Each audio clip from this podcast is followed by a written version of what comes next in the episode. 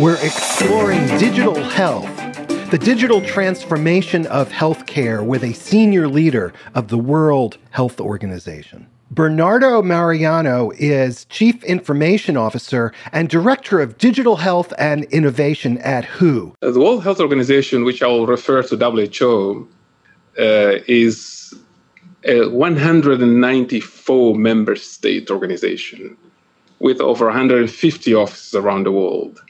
And our main strategic uh, targets for the next four years until 2023 is centered around what we call it the triple billion target. To make sure that by 2023 1 billion more people enjoy better health uh, health coverage and health services 1 billion more people enjoy better health emergencies and 1 billion more people have a better health and well-being what is your role my role as a chief information officer and director for digital health and innovation is to ensure that the quality of healthcare delivery, the quality of health services, the expansion and accessibility of health services is enhanced. And the achievements of our sustainable development goals by 2030 are accelerated with the digital transformation. How does digital health achieve these goals or support the achievement of these goals? Digital healthcare sector is quite behind compared to other sectors that have gone already to digital transformation. And we have some that have that have have, have gone smoothly, but also we have some that have gone uh, through that transformation uh, with some unintended consequences. So, as a normative agents and the and the, and the, and the scientific organization, we want to make sure that the, the global issues such as interoperability, the health data regulation, uh, how AI is used to to for diagnosis, how we ensure that uh, as as the world goes and it transforms uh, the, into the digital ecosystem, all the gains that we achieved on elimination of diseases, all the gains that we want to achieve to eliminate the existing diseases, we do it uh, better, we achieve it quicker, and we really meet our targets, both at the triple billion target, but also the SDG targets. One of the key issues is this notion of partnership and ecosystem. And when we talk about digital transformation of healthcare, there are now many parties that are involved. And I know that this is something that you've given quite a bit of thought to. Partnership is key because the, ecosystem, which is composed by companies, people, government, things that are connected through a platform to share an outcome, if, if in these different parts of ecosystem, be it infrastructure, be it regulation, be it the, the people, if they are not connected and they are not uh, delivering the best in that particular area of the ecosystem they are responsible for, then we will have uh, not so good outcome. We might have actually unintended consequences.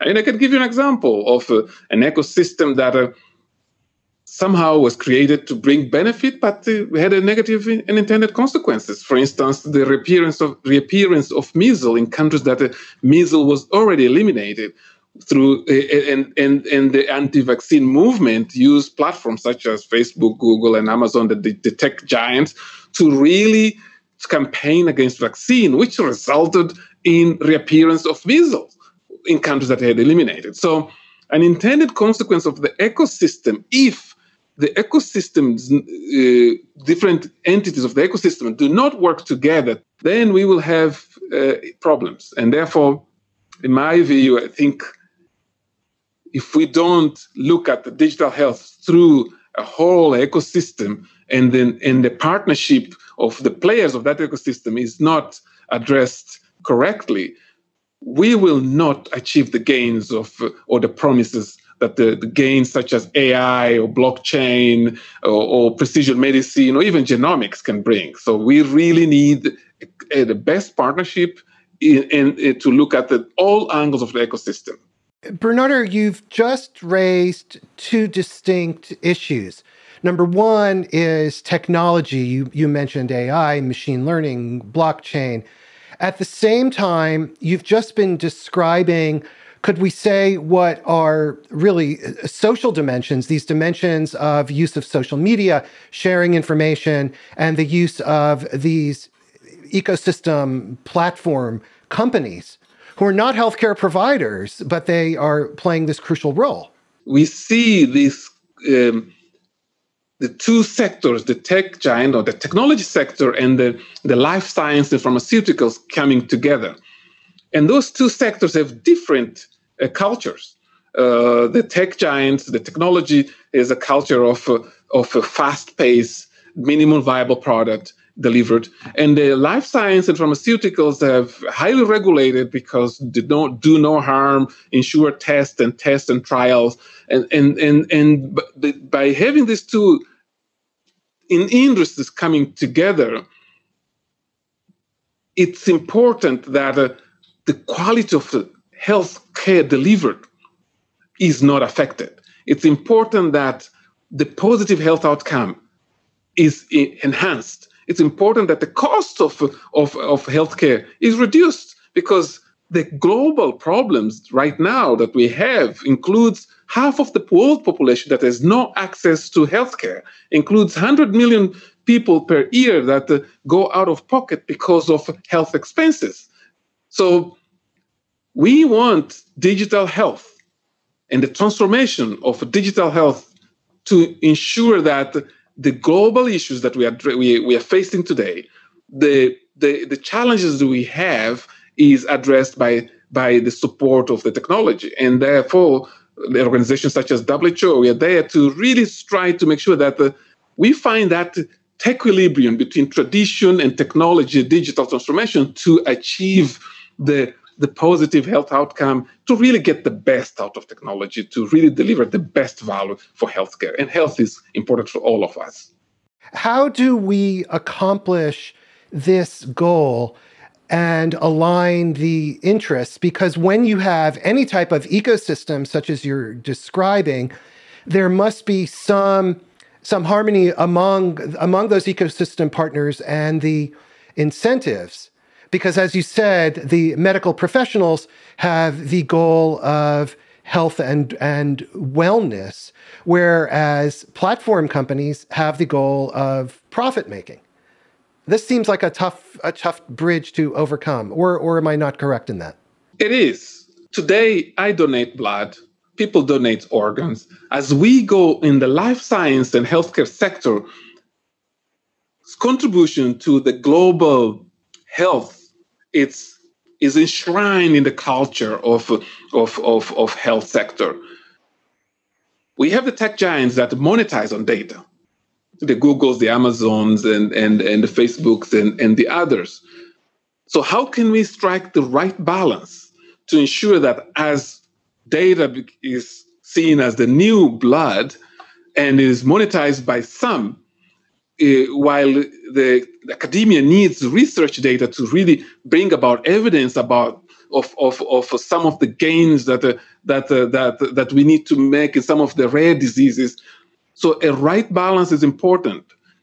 And when I go into a, a conference where most government officials are there and they say data should be demonetized and everybody everybody raises their hand say yes if I go to the private sector meeting and say data should be demonetized, and they look at me as where where am I coming from?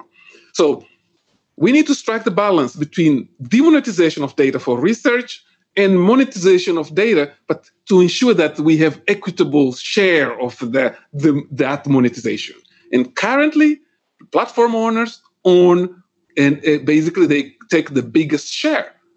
Now, to do that, we need to bring some sort of uh, international standards on data regulations to ensure that uh, as we monetize the health data, we ensure that it also helps reduce uh, uh, health, health, health costs or health insurance costs of the people that will donate or will give data to that is monetized. But we should not shy away or leave the principle of free data or free data flows for research to achieve uh, the, the health gains is important. So we should not shy away from that. So, so the two we need to strike the right balance. It's not an easy balance, but to do that, the partnership between these three the, the sectors is important. What's the role of WHO, the World Health Organization, in helping bring these multiple parties together to strike this balance and align the incentives so that the the ultimate benefactor are positive health outcomes? We have a convening power to bring different stakeholders with different interests in the table to try to achieve that that balance. We, no matter how difficult the balance it is to achieve, but to achieve the balance to ensure that the interests of the of the different stakeholders is taken in consideration as we develop tools, systems, solutions that improve health, improve health coverage, improve healthcare services. And the power, the convening power of WHO is something that we believe all sectors should leverage. And we are are, we are very much aware of, and our member states actually asked us to, to ensure that some of the key issues, such as interoperability, such as uh, minimum uh, uh, health or minimum uh, health records or minimum patient health records, uh, or, or, other issues around genomics and the ethical issues. So those are some very difficult issues that if we just leave them unattended, the unintended consequences on health will make us move backward in some of the diseases that uh, we already tackled. We do have a question from Twitter, and Arsalan Khan is asking, he says that digital transformation requires process optimization first and then technology implementation second. And so, how does WHO look at these two things the, the processes and then the techno- implementation of technology? In addition to process and technology, we have people. The tech giants are currently uh, uh, reaching the consumer base, basically reaching the people. And the processes that the technology, the companies use is, is, is basically minimum viable product and adoption by user. On the other hand, if we, the World Health, Health Organization does not operate in that space, and we continue to say, look, we will just provide our guidelines and recommendations and norms and standards for policymakers, we will miss a large set of, of, of population. So, in the end, between technology and processes, we have a person at the end of the line. We have somebody or is worried about the, their health and well-being. We have somebody that is, is, is has health issues. So we want to make sure that uh, processes, technology, and people strike the right balance to achieve the well-being uh, or to achieve a better diagnosis, to achieve that better outcome, health outcome, and to make sure that uh, we also don't cre- contribute to the digital divide because, after all, 49% of the world is still not uh, connected to the broadband. So we do have also the responsibility to ensure that the gains of technology processes and people does not just benefit 51% of the world population. It should benefit 100% of the world population. So, in that ecosystem of digi- digital health between process technologies and people, we also have to think about the other side of the world that is still not connected. We have another question from Twitter, a very interesting question. And Kanupriya Agarwal asks What is the role of academia, do you see, in moving forward with the intersection of public private partnerships, especially when real world evidence is needed, is required? The role of academia, uh, uh which is very key, I mean, the partnership model that is required for digital health should involve private sector, academia, and, and public sector. And uh, these three sectors normally uh, don't uh, co- don't operate in the same ecosystem. Uh, we, I mean, I have to say at WHO and the UN, we always say private sector have a conflict of interest. In the public sector, they may, I mean, I'm sure the, the private sector say UN moves doesn't move at the pace that they move. and, and, and, and academia is, is an interesting um, player to really glue these two sectors, but also to bring this um, to pilot some of the concepts, to accelerate some innovation, to o- also operate in the in this space where evidence is not there. I mean, if you ask for evidence of AI uh, for health today, we don't have scientific evidence to say AI will change the way we, and will improve, will impact, largely impact um, uh, the healthcare ecosystem.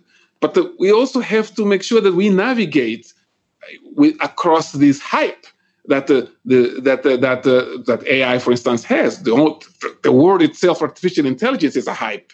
So academia, uh, with a, with the scientific knowledge and, and, research, has a very very important role to to strike the balance of between the public sector um, reservation in relation to the interest of the of the private sector and the private sector reservation in relation to the public sector uh, uh, slowing down innovation to really bring the right balance to achieve those positive health outcomes. And what about the role of government in terms of supporting healthcare innovation as well as the availability of the broader availability of healthcare? On the innovation space, I mean, there are three areas that, at least at, within World, World Health Organization, we are operating. One is, of course, the innovation internally, but the, the two areas that are very important, and one of them is more important than the other, is one is the incubation, right? The private sector and then a number of uh, multi, multinational and international intergovernmental organizations plus, plus NGOs are operating uh, incubation spaces for innovation. Uh, from our perspective, we want to make sure that if an innovation happens in Timbuktu in Mali, uh, that innovation can actually see uh, have the opportunity to scale up. And scaling up innovation for impact, special health impact, that's where we want and we should put a lot of emphasis, at least from the global perspective, to ensure that if there is an innovation that will address tuberculosis or resistance to antimicrobial resistance, or I mean, we have uh, lots of examples on HIV/AIDS, and we need to join partnerships with, with both private sector academia and public sector governments, and uh, as well as UN agencies to drive that scaling up of that innovation to make sure that the impact of that innovation w- w- that can save lives is accelerated. The role of WHO in this, as you said earlier, as uh, has is in the ability having the ability to convene multiple groups who would not otherwise be so willing to come together.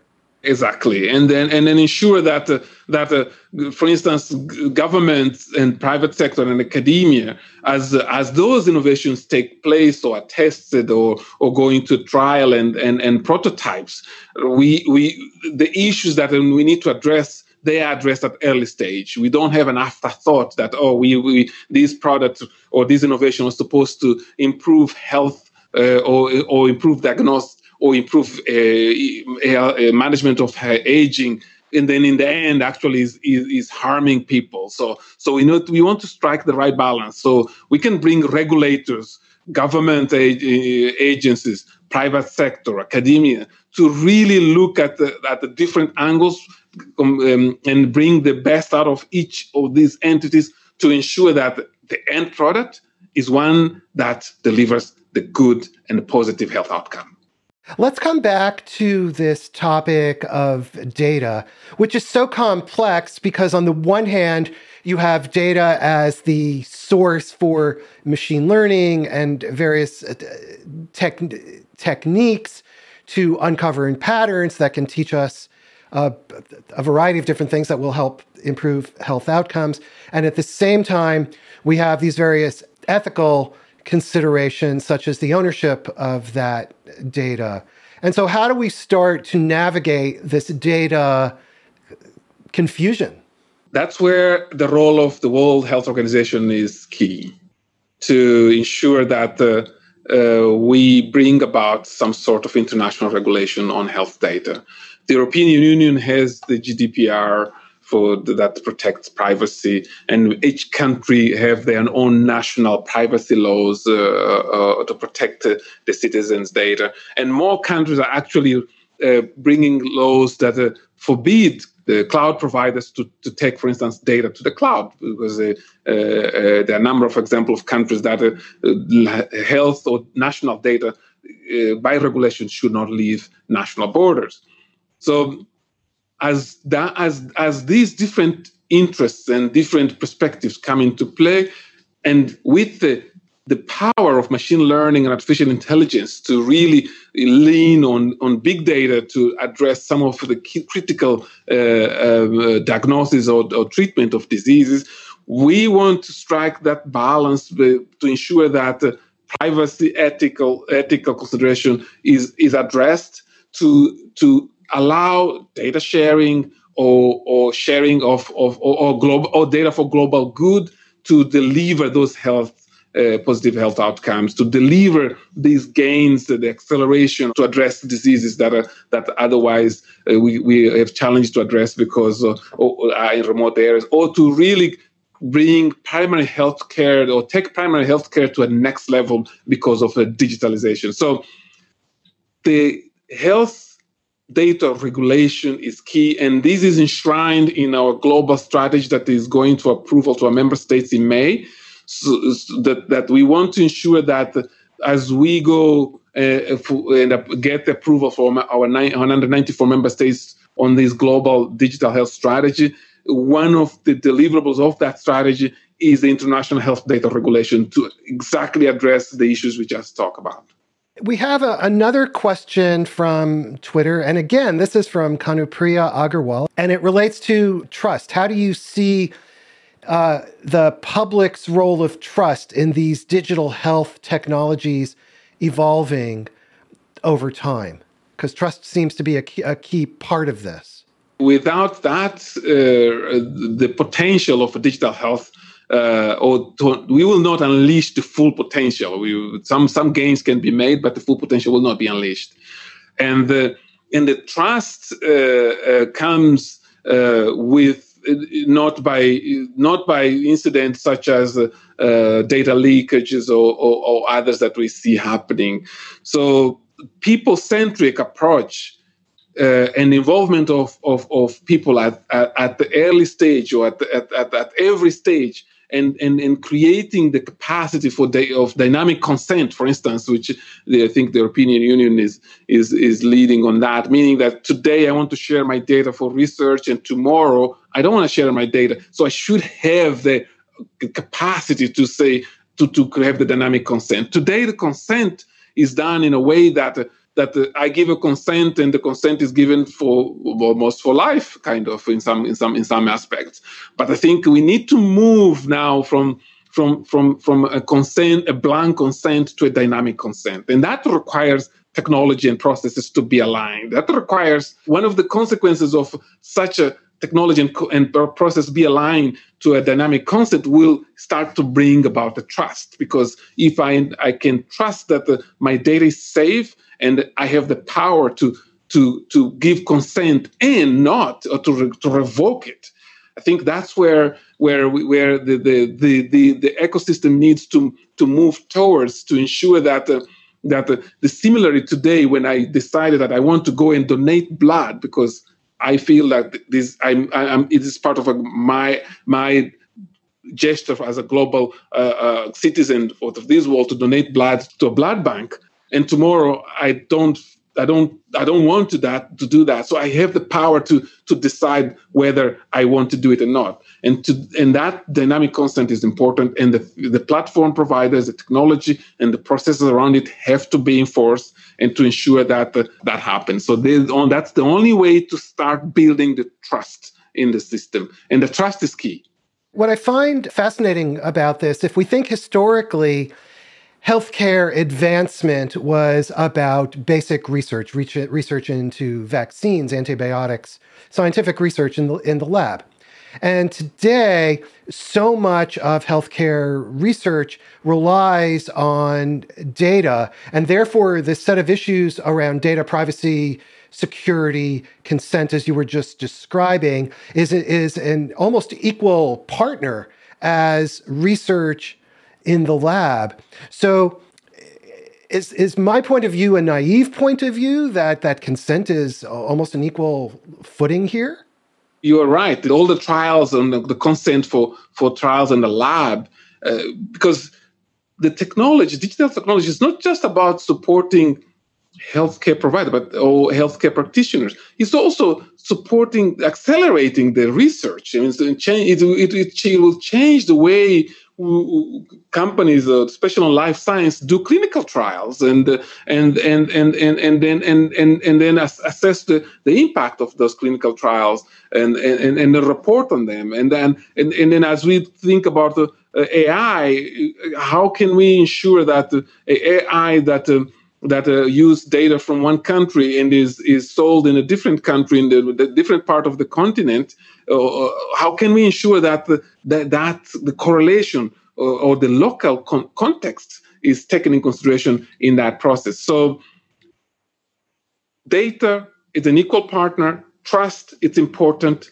and research without data today will not will, will not deliver the the, the, the, the results that we, that need that we, we that needs to deliver. So therefore, at the at World Health Assembly, we have established a science a science division with a research for health and digital health in those in uh, part of the science division, in addition to norms and standards, to really address and be at the forefront of of of this important topic, both digital health, but as well as research for health. There must be examples of positive cooperation. And the reason I'm asking is because I, I am I work with many different technology companies, and you know, in Silicon Valley, the despite what we may say, the profit motive is king. And harnessing these companies to relinquish data or protect data in ways that interfere with profit making seems an almost impossible task. Not really, because we are exploring partnership with some of the tech giants uh, to for them to relinquish data for research, uh, depersonalized data to to make sure that we can achieve some of the gains that uh, depersonalized data can provide to for research. Some of the insights. Uh, it's true that there are some companies that are holding their data too close to their chest because they want to monetize it. It's true that that that, that is happening. But some of the tech giants they realize that uh, free data can actually one address some of the global challenge, but also create even new business avenue. Think about the geopositioning data. Satellites were launched, and we have a GPS geopositioning all over the world. It creates new insights. It creates new business. So the fact that some of these depersonalized data for research uh, is not made available available to researchers it actually might hinder those companies to actually find new business models. So from our discussions with some of the companies in at silicon valley i was there a month ago with a number of uh, uh, my colleagues they realized that yes we we have to uh, to partner to ensure that uh, data for research is freely available. Changing business models become a very important part of this overall digital health landscape as well. Yes, you cannot bring the physical ecosystem rules and procedures into the digital ecosystem because they don't work. Just to give you an example, we recently classified uh, gaming disorder as a disease is now part of the International Classification of Diseases, ICD 11. And in that classification, gaming disorder as a disease happens in the digital ecosystem today. Uh, we not talk about kids that go and play uh, uh, in the in the garden with their friends. We're talking about kids that spend hours in the digital ecosystem playing uh, uh, games in that ecosystem. So to ensure that uh, we deal with that issue, we need to operate in the in the ecosystem itself and not outside. We shouldn't wait until uh, uh, the gamers um, are, are uh, uh, get to the, to the point of classifying that that gaming as a gaming disorder to say, look, now go to the hospital to get treated. But we have to start right inside that gaming ecosystem. So the digital ecosystem, and the, and as part of our strategy, we have uh, uh, one of the outcomes uh, that uh, one of the products we want to have is a, is is is a guidance on virtual hospitals. Because we want uh, virtual hospital is about having hospitals in the digital ecosystem. Today that uh, uh, might sound like a science fiction but that's what we that's what the world is moving towards in a, in a way that that uh, that uh, that the digital therapeutics or software apps can manage diseases but also uh, diseases that need to be managed from the digital ecosystem uh, before you even reach the hospital. This coming together of uh, partnerships, ecosystems, data, and new techniques such as machine learning. Could we say that's the foundation together with new business models? Is that the foundation of digital health and digital transformation of the healthcare system, I guess would be the right term? Yes. In addition to that, the academia has to also change. I mean, a, a medical doctor uh, uh, curriculum has a very small percentage of technology inside. And yet, we are moving to a digital ecosystem where a medical doctor is not just about interaction between the, the professional, uh, be it a nurse or a doctor, with a patient. It's also the, the interface with machine learning, with technology, robotics, and, and augmented reality. And all that needs to be factored into ecosystem. So, so the literacy is key.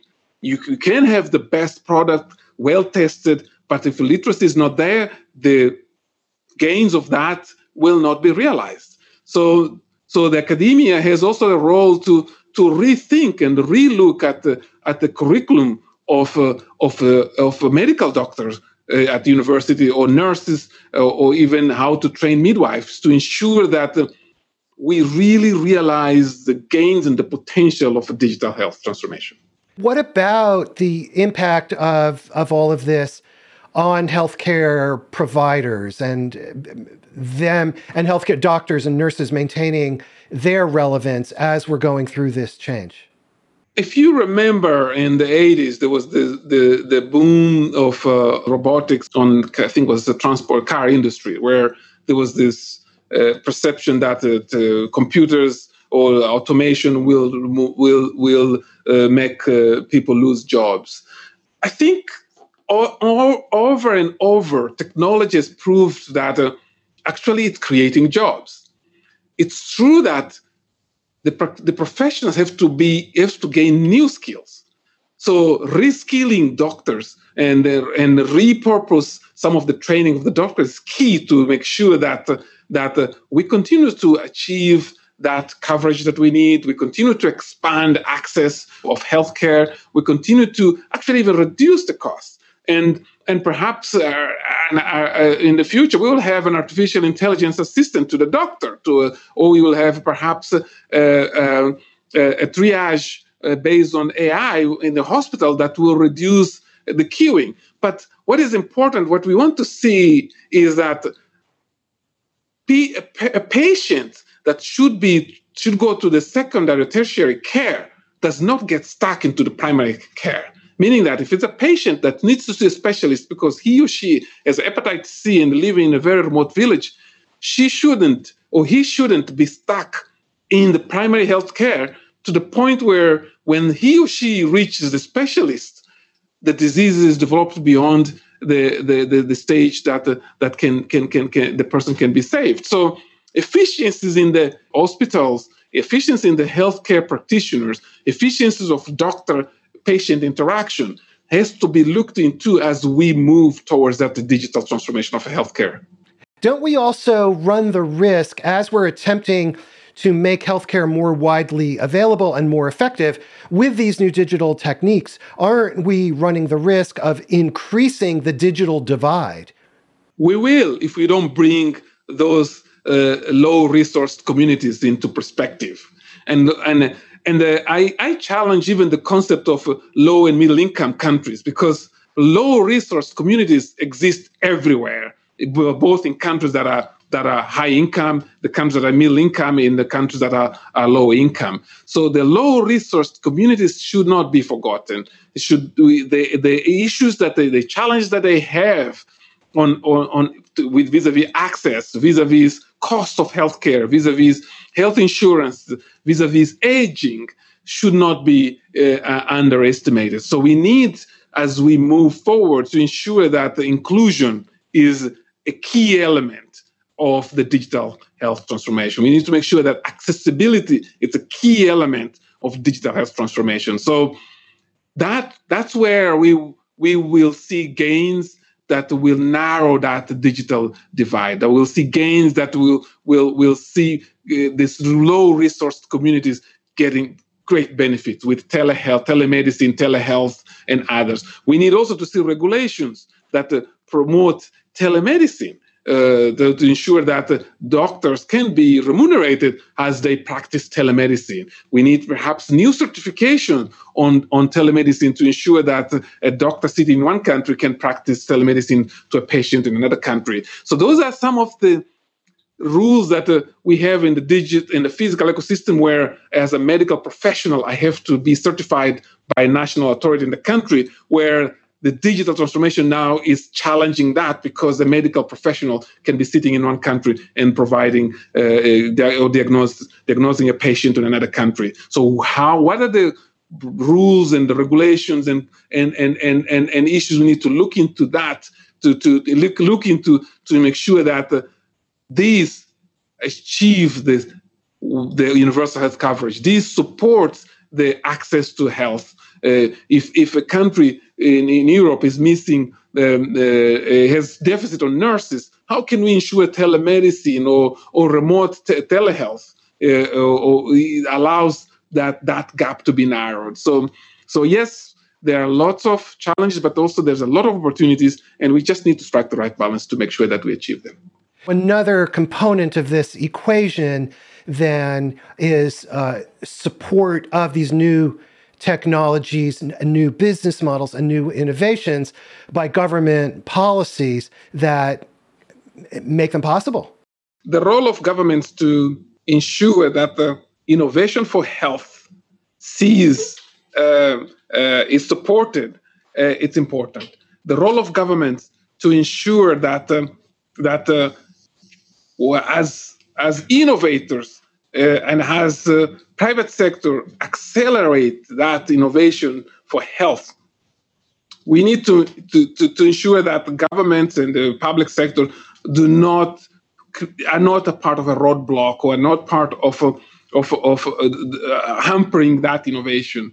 So so we need to transform within to allow the transformation to happen.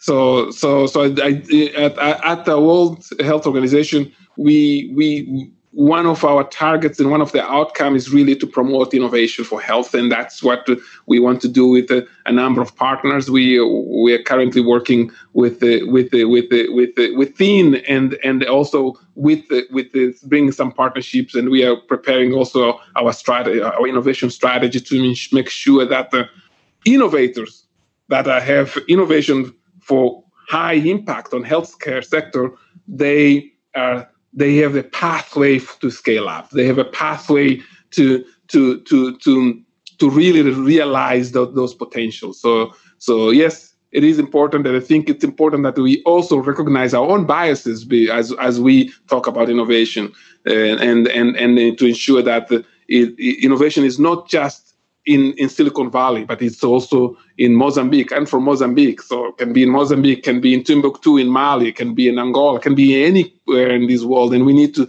make sure that as innovation happens, regardless of the country location of that innovator, there is a pathway to scale up, especially if it's a good innovation that really has the high impact.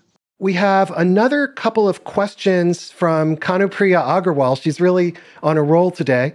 And uh, uh, let me ask you these, and then I think it's going to be time to finish up. So, number one is she asks about the funding and what is the evolving role of venture financing for digital health innovation for the global good? This touches that area of scaling up. So venture capital, development banks Uh, uh, uh, have a key role to scale up or to support innovation scaling up, and, especially innovation that has high impact. And at WHO, this is this is a key element in our strategy to, to, to ensure that innovation for health innovation for impact is scaled up, finds a pathway to scale up. Think about the Ebola crisis in, in, in West Africa, DRC, and other countries. I mean, it's there to, to, to achieve uh, or to succeed in managing that uh, uh, uh, uh the, the, or contain, control uh, the, the disease we need innovators. And innovation needed to be very fast to bring the vaccine to bring about the vaccine to bring about the treatment to enhance care and then make sure to ensure that that that the that the patients and the risks of those diseases are mitigated early enough. So that's a, a good uh, example of a partnership between private sector, uh, public sector, academia to really bring about uh, innovation that uh, have a, a, very good impact on health. So, so, so the role of venture capitals, uh, the role of development banks, the role of commercial banks for, to scale up, it's key. And the role of WHO within that pro- that process is to contribute or to, to at least acknowledge those innovations that have high impact that will support the achievement, the acceleration or accelerate the achievement of sustainable development goal number three, health for all, and ensure that that health gains are realized through innovation. Very important question and topic. And she has another great question. Kanupriya Agarwal, you should be sitting here in my chair asking these questions. You're, you're, the issues you're raising are fantastic. And she says, uh, Have we studied and drawn any parallels from other industries using digital and make undergoing digital transformation? And what conclusions or lessons could be applied to healthcare? We have some good examples of uh, other industries. I think the financial sector is perhaps close, closely related to, to, to, to, to health. One, because it's highly regulated two, privacy and, uh, and, and, and security is key. Uh, three, the, the, the, it impacts um, everyone in that ecosystem that uses that. And you have to, if, if you think, if you roll back 15 years ago, we used to call digital banking, digital financing. Today, it's digital. It's bank, sorry. It's no longer digital. The digital world disappeared. So the digital health, that's as we call it today, 10 years from now, I think we'll just call health because it will be part of the new normal. And, and we want to do better than the financial sector. We want to do better than any other sector because it impacts health. At the end of the line, there's somebody's life and somebody's health at stake. And that the, the life or the health or the well being of that person is more important than anything. And therefore, it is key that we do it right. We do it better than the financial sector. We do it better than the social media. We do it better than any other sector because we can't play, negotiate health. Health is a, is a human right, and we want to make sure that products, systems, and solutions in digital technology delivers better health, health outcome and not bad ones and does not do harm. And we want to make sure that quality of health is enhanced, increased, and the coverage is increased as we go through that digital transformation. We have another question from Twitter, again from Arsalan Khan. You guys are asking great questions. Thank you for that. He is asking Are there any examples of countries that have adopted digital health on a, on a very lar- large, wide scale? And what has the result been?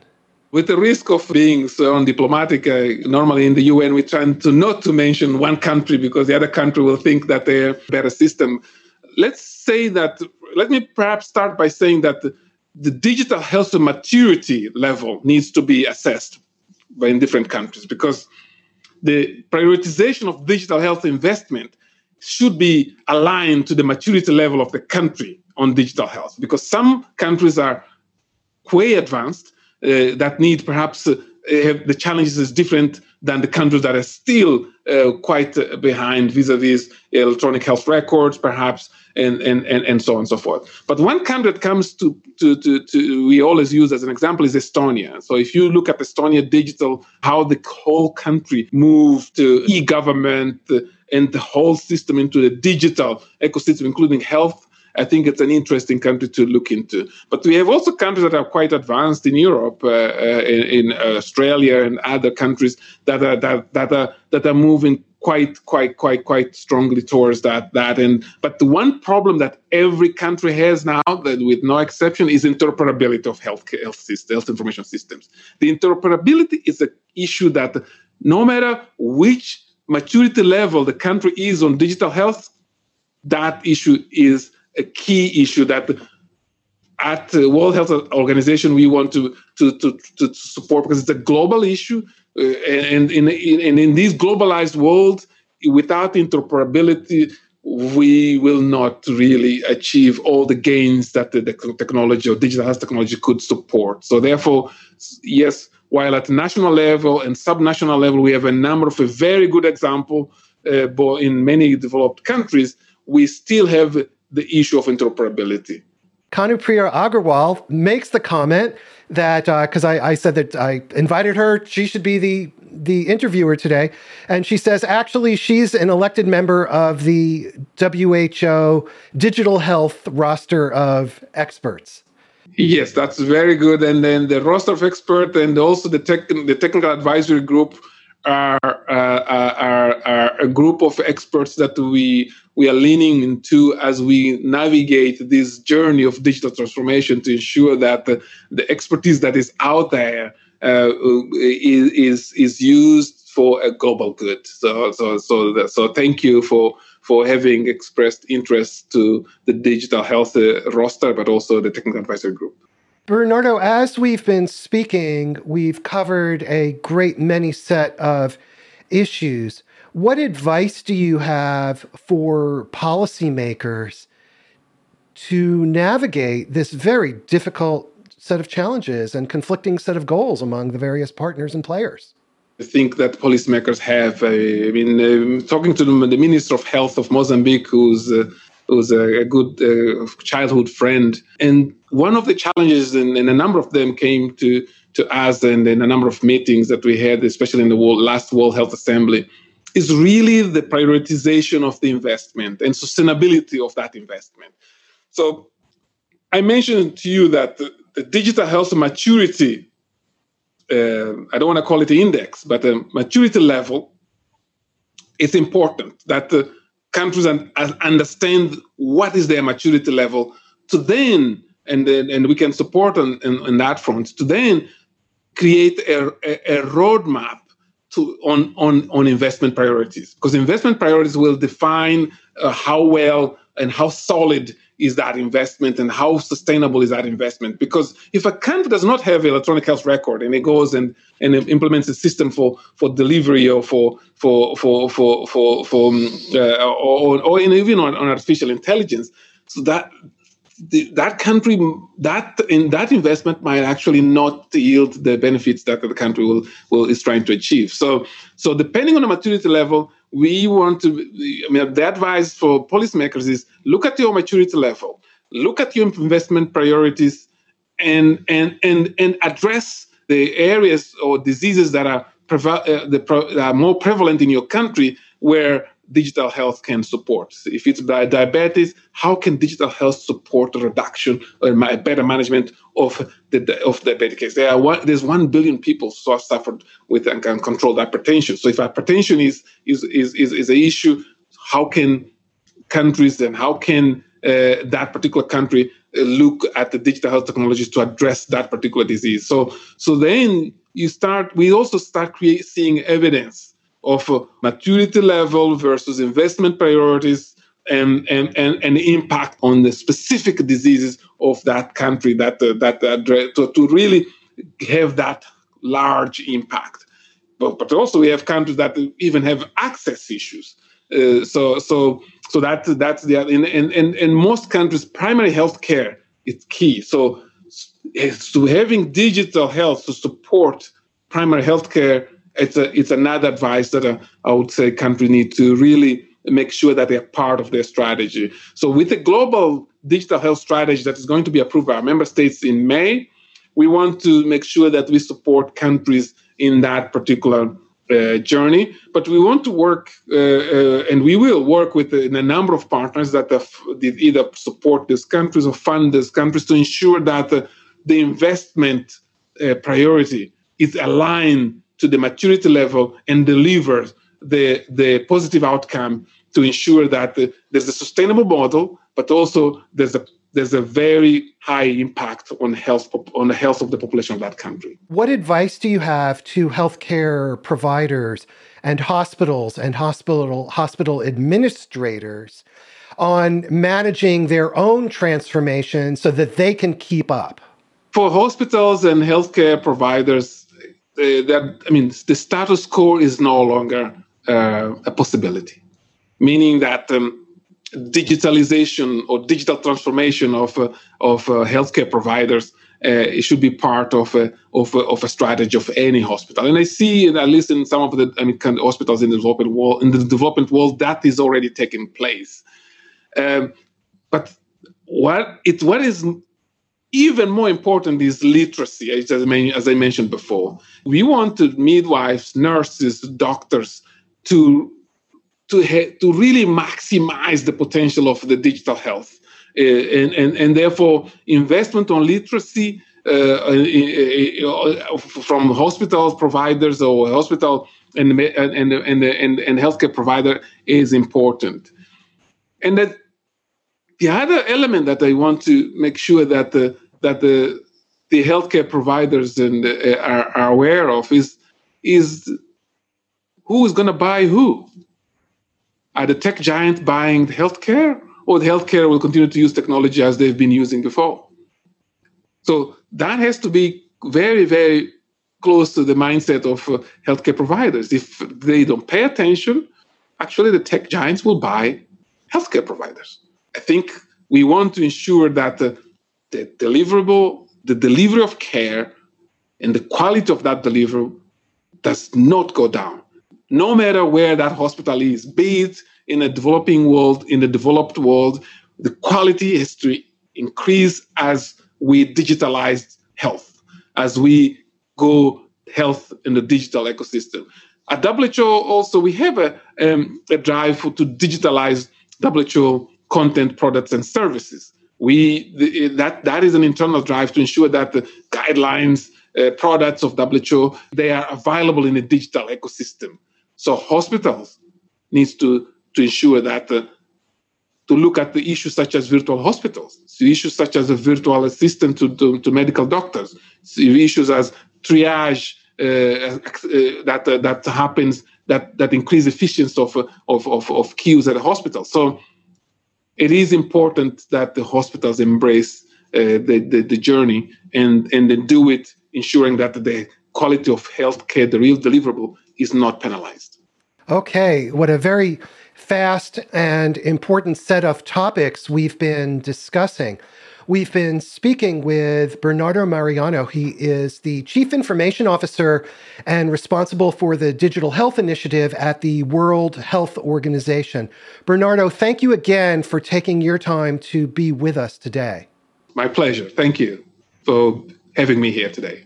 Everybody, Thank you for watching. Before you go, please subscribe on YouTube and hit the subscribe button at the top of our website, and we will send you great information about upcoming shows. Thanks so much. I hope you have a great day, and we'll see you again. Take care. Bye now.